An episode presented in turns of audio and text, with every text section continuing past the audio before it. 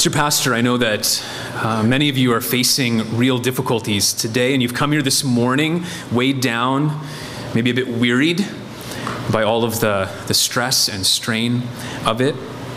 Some of you are struggling with your health. Some of you are struggling with your finances.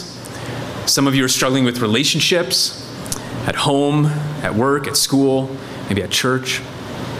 And for some, the problem's public, and so you have other people that are bearing that burden with you, while for others, maybe it's private, and you're carrying that struggle on your own.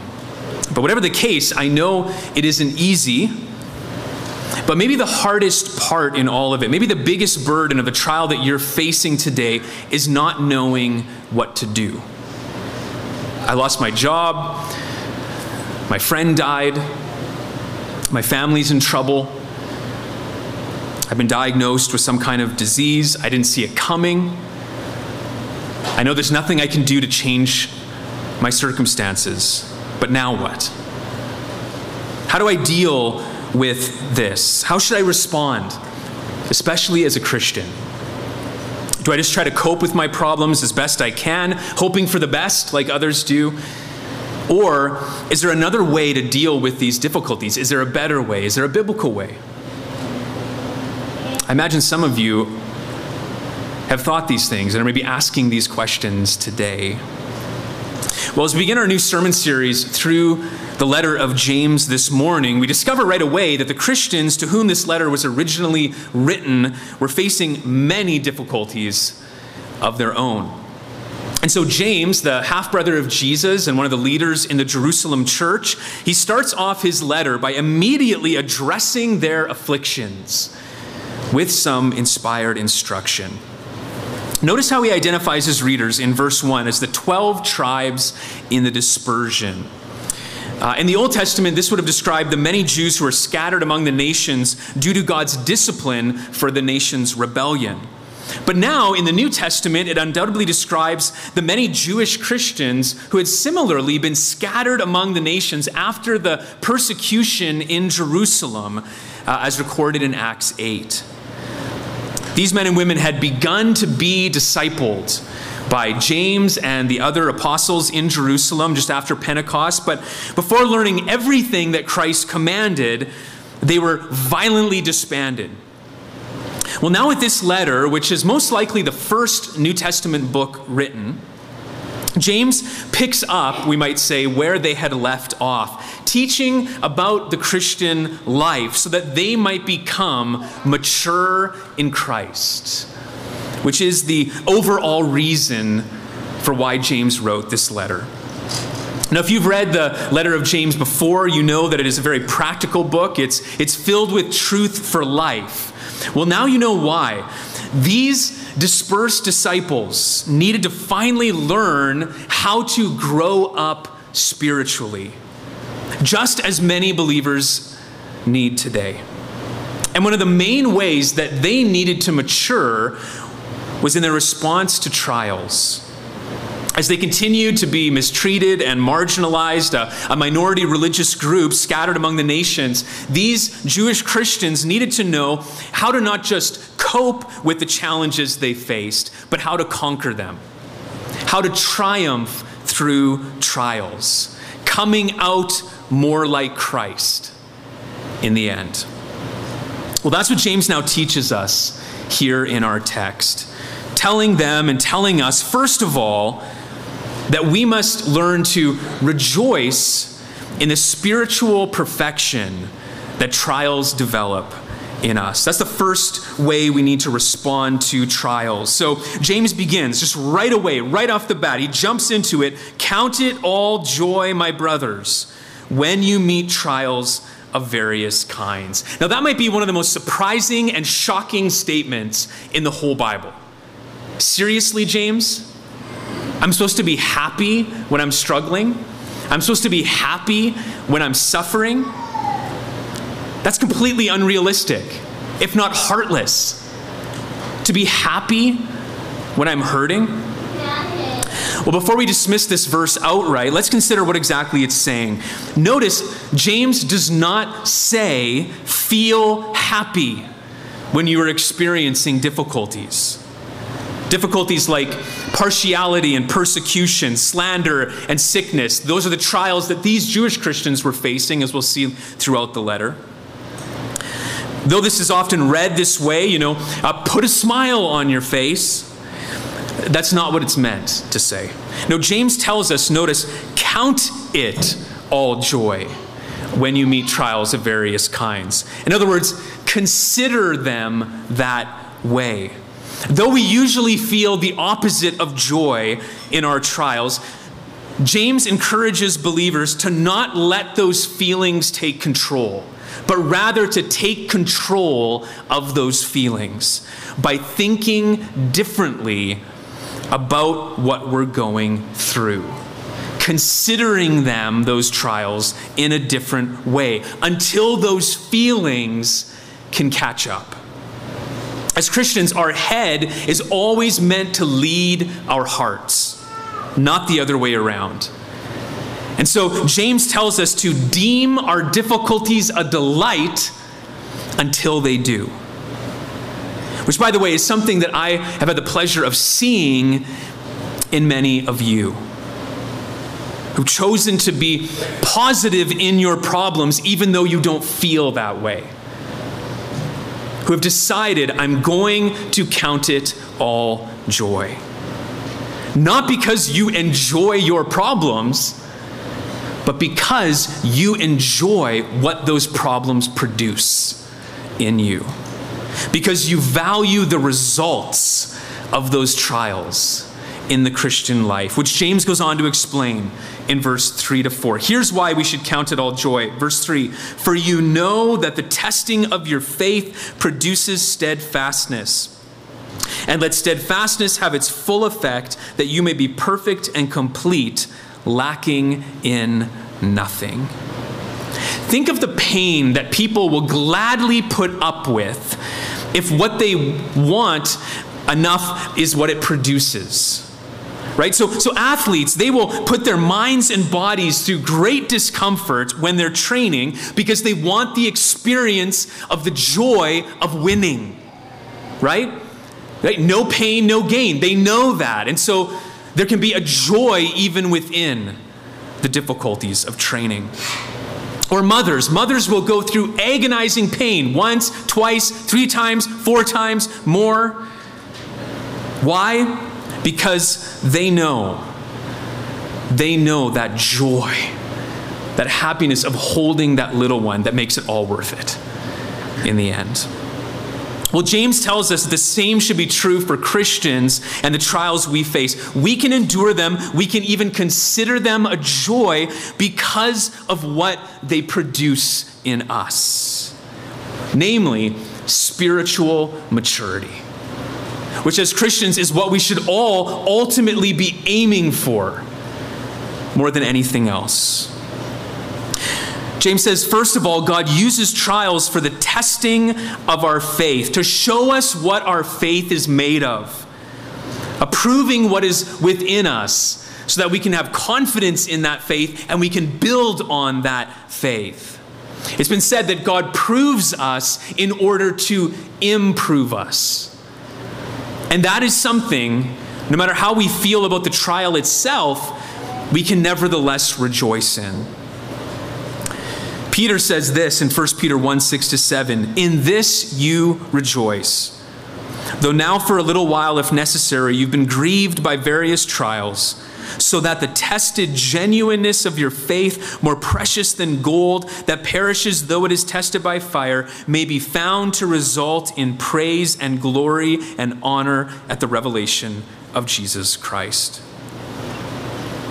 You rejoice because it tests your faith and your faith grows through it.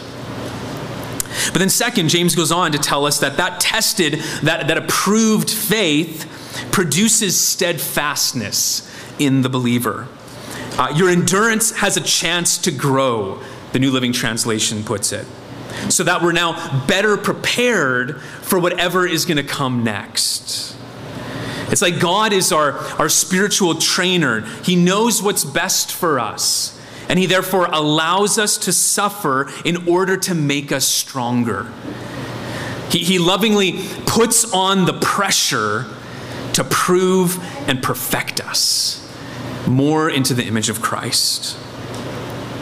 C.S. Lewis once said about his own pain and suffering I suggest to you that it is because God loves us that he gives us the gift of suffering. Pain is God's megaphone to rouse a deaf world. You see, we are like blocks of stone out of which the sculptor carves the forms of men. The blows of his chisel, which hurt us so much, are what make us perfect. But then finally, the final piece in this, James says, is that when we let steadfastness have its full effect, we will be perfect and complete, lacking in nothing. We'll have a fully formed faith. Not speaking of sinless perfection, of course, but again, this main theme of the whole book spiritual maturity. Which again is, is reason for Christians to rejoice. Trials, if, notice he says, we let them. If we don't fight what God is allowing, but rather we follow what God is accomplishing through them, they can make us more like Christ.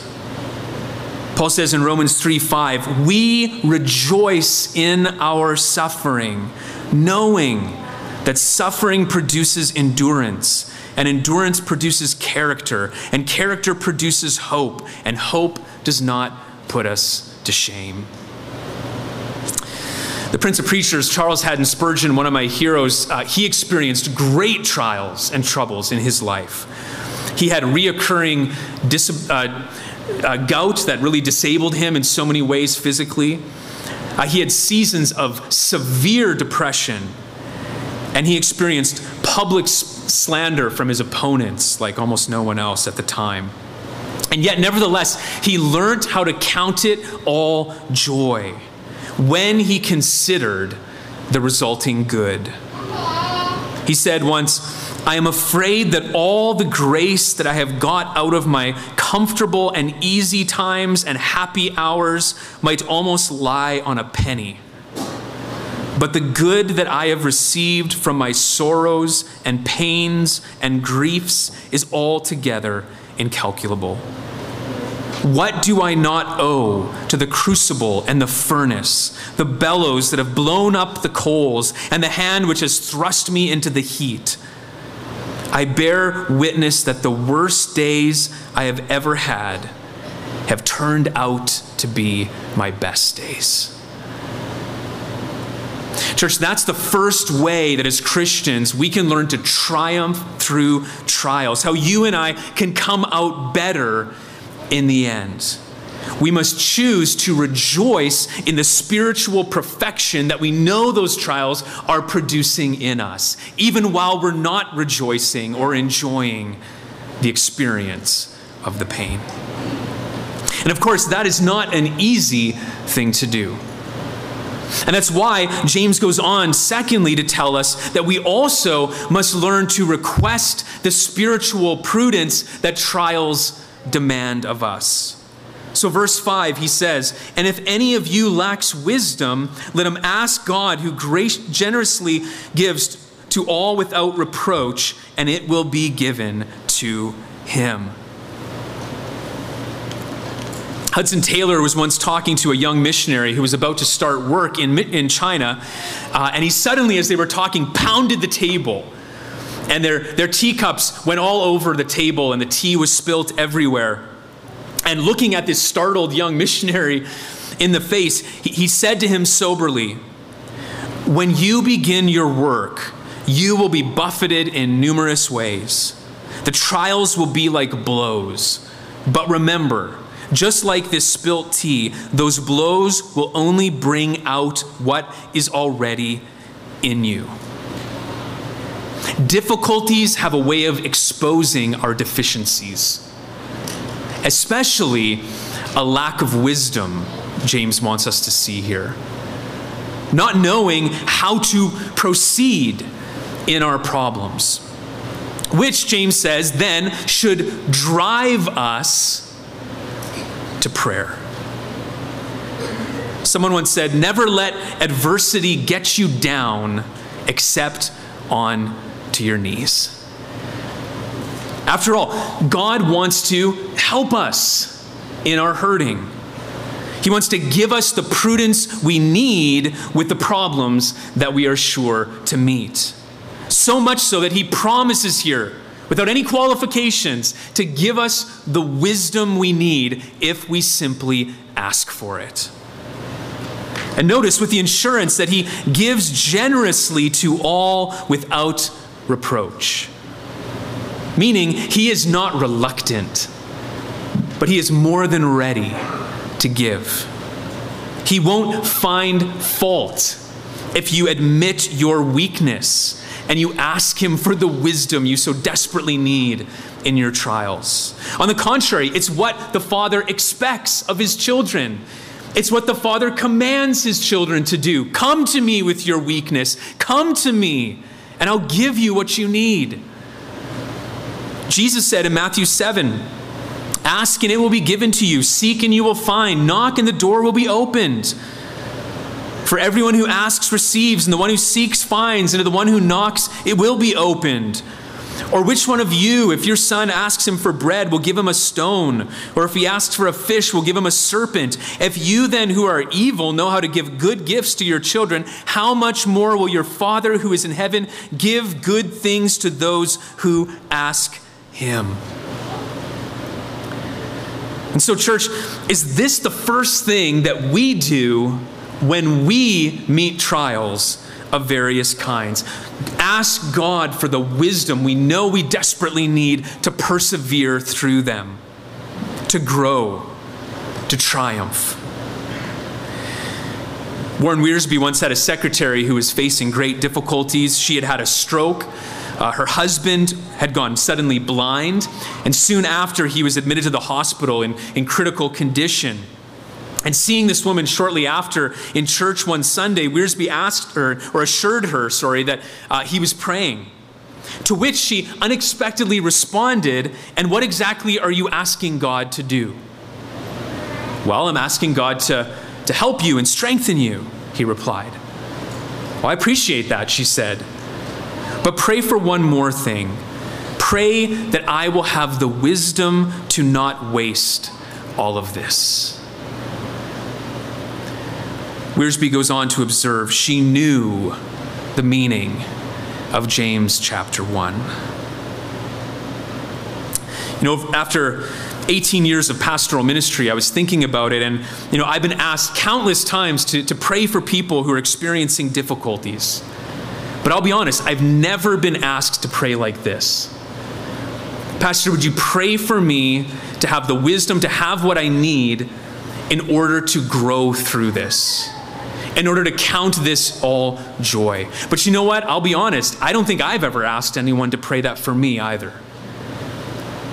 And maybe it's because, as James says here, we're so often double minded when facing difficulties knowing what the word says about it, but being so easily influenced by the world, and asking in fear rather than asking in faith for what we need.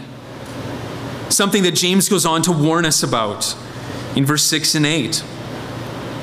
But let him ask in faith with no doubting, for the one who doubts is like a wave of the sea that is driven and tossed by the wind. For that person must not suppose that he will receive anything from the Lord.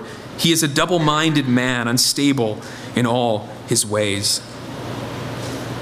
James is a master of imagery, and we're going to see that throughout. He uses some natural imagery here of these waves being uh, driven by the wind horizontally and tossed vertically. We can all imagine what that's like when we're experiencing trials.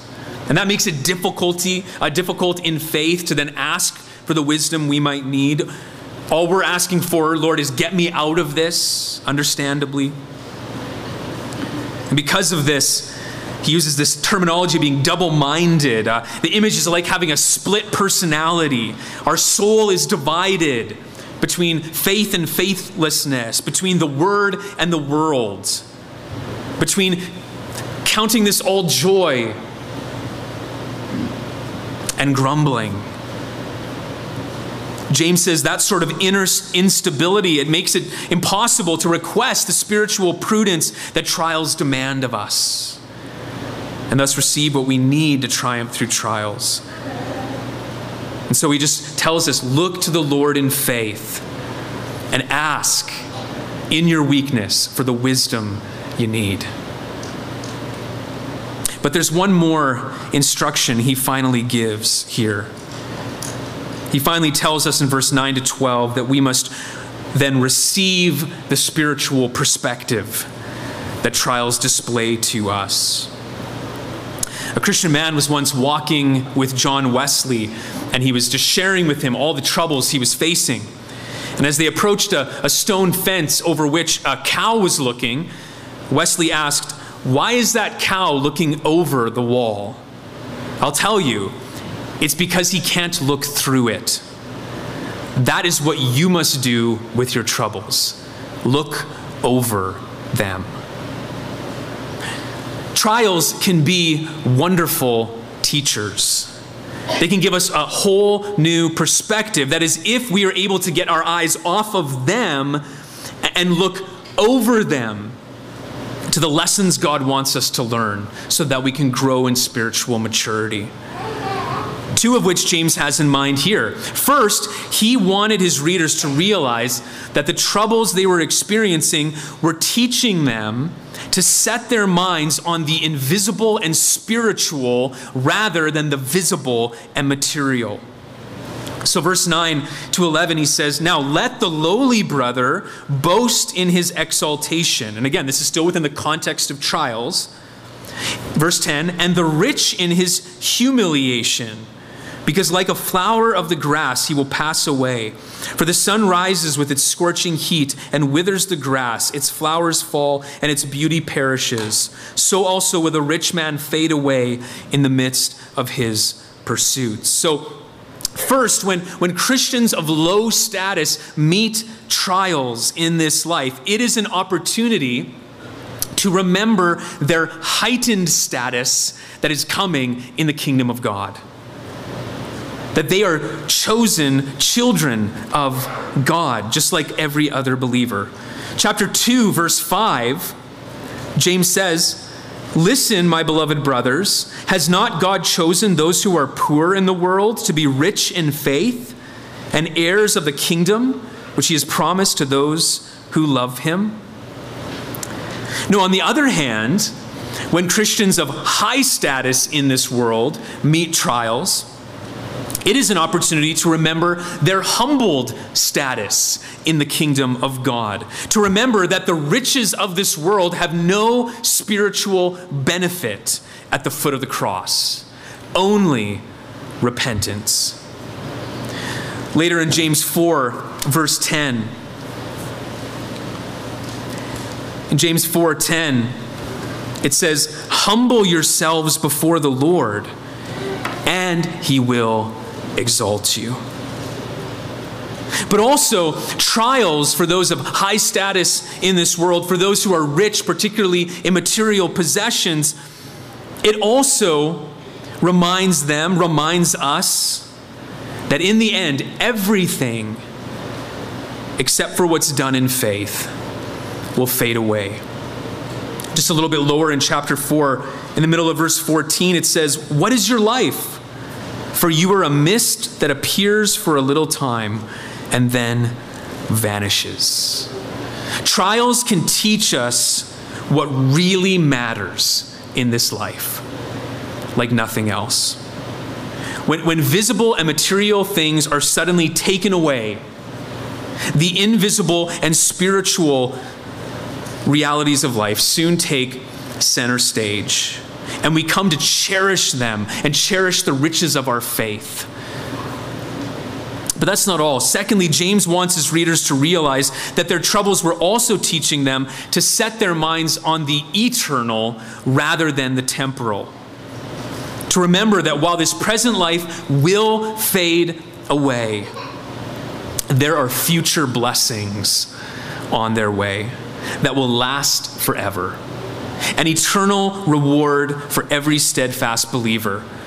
Notice how this section is, is, is closed here in verse 12 by James. He says, Blessed is the man who remains steadfast under trial, for when he has stood the test, he will receive the crown of life, which God has promised to those who love him. Notice it doesn't say, Blessed is the man who has it easy. Blessed is the woman whose trials are taken away. No. It says, Blessed is the man and woman who remain steadfast under trial, who endure patiently. Why? Because God has promised those who love him to the end the unfading crown of life. There are many crowns in the New Testament. Excuse me. Uh, we're not exactly sure what they are, except that they are some kind of heavenly reward given to the faithful when Christ returns. Reward that will make all of our struggles and all of our sufferings in this life more than worth it in the end. As Peter said in 1 Peter 4 12 to 13. Beloved, do not be surprised at the fiery trial when it comes upon you to test you, as though something strange were happening to you. I Just want to stop for a second because, I mean, that's, we need to hear that because we live in a time where we think normal life is easy, right? I mean, we live uh, in, in, a, in a world, in a time, and, and, we're all super wealthy, and we live in a super wealthy country like never before, where we're healthier and we live longer, and things are easier than ever before. And so, let's be honest, we've bought into that. And we think when suffering and trials comes, we're like, what is this? I didn't, it's a surprise. I didn't, I didn't think this was going to happen. I thought my life was just going to be easy all the way to the end. James says, don't be, uh, Peter says, don't be surprised. And James said the same thing earlier, right? He didn't say count it all joy if you meet trials. He says when you meet trials. It's going to happen. But Peter goes on, but rejoice insofar as you share Christ's sufferings, that you may also rejoice and be glad when his glory is revealed. Church, that's finally what we need to triumph through trials. James tells us we need to receive the spiritual perspective that trials display to us. Not looking at the trials, but looking over them to see what God is wanting to teach us and to see how God is wanting to grow us through them. As Malcolm Muggeridge acknowledged, Contrary to what might be expected, I look back on experiences that at the same time seemed especially desolating and painful with particular satisfaction. Indeed, I can say with complete truthfulness that everything I have learned in 75 years in this world, everything that has truly enhanced and enlightened my existence, has been through affliction and not through happiness, whether pursued or attained. Well, now we know the same can be true for me and for you if we choose, if we let those trials produce in us what God wants to produce in us.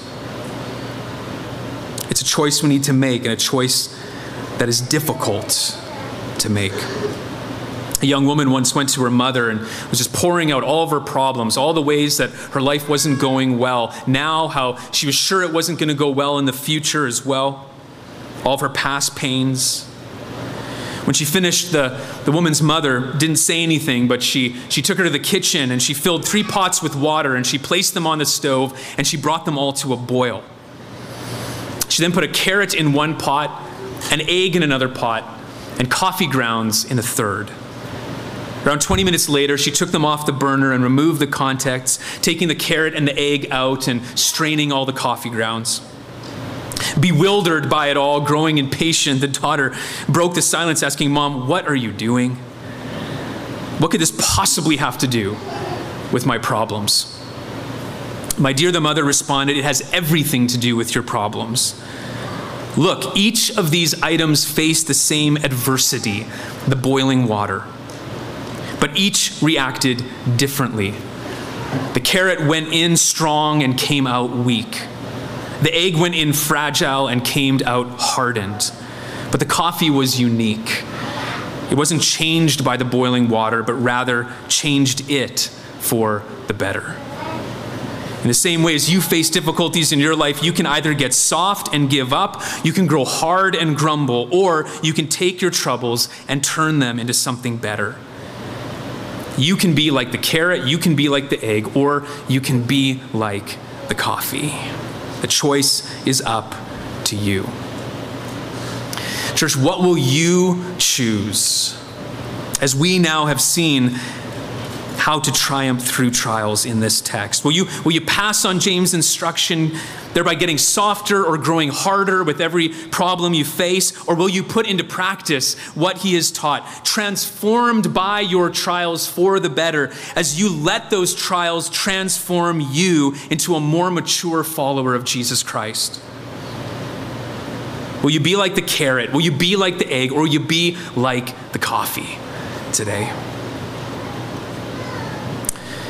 Well, as I bring this sermon to a close, I just want to make one suggestion that I know will help you to put into practice what we've learned in our passage this morning, will help you be more like the coffee, will help you to triumph through trials you're facing. Simply put these 12 verses to memory so that when you need it, this truth for life is right there and you will know right away exactly what to do. You'll know that you need to rejoice in the spiritual perfection that this trial is going to develop in you. That you need to request the spiritual prudence, the wisdom that this trial demands of you. And that you need to receive the spiritual perspective that this trial is going to display to you. And you know, the reason I'm confident that this will work is that a few years ago, when Sue Gross was first diagnosed with cancer, she came into my office for the elders to pray. And she had a smile on her face. And I asked her, How are you feeling, Sue? She says, I'm doing well. You want to know why? She told me because when I was a little girl, I memorized the whole book of James. And now, all these years later, those first words came to mind and they strengthened me and I'm going to count it all joy. That's what I intend to do. I hope that we will be more ready to do the same today, whatever trials we might face. Like Sue and, and ultimately like Jesus. The book of Hebrews says, For the joy that was set before him endured the cross, despising the shame and is seated at the right hand of the throne of God. What we celebrated in the Lord's Supper, the death of Christ, the greatest trial of his life, he counted it all joy because he knew what it would produce, what he was accomplishing in the end for us. Let's ask the Lord now for the wisdom to do the same. Lord, this is a precious passage, but it's also difficult to hear, especially when we're in the midst of trials. You know our weakness, you know how hard it is to remain positive in trials. You know how hard it is for us to count it all joy because of what you're producing in us. And so we would just ask now, as you've told us to, for wisdom for the wisdom we need to remain steadfast, to be able to see what you're teaching us in our trials, and to have faith that you're going to use them to perfect us and to prepare us for the glory that's to come. I pray, Lord, that this would be a comfort, especially to all those who are going through great difficulties today. And that we would be able to encourage each other and pray for one another, that you would indeed use our problems to perfect us. We pray this in Jesus' name. Amen.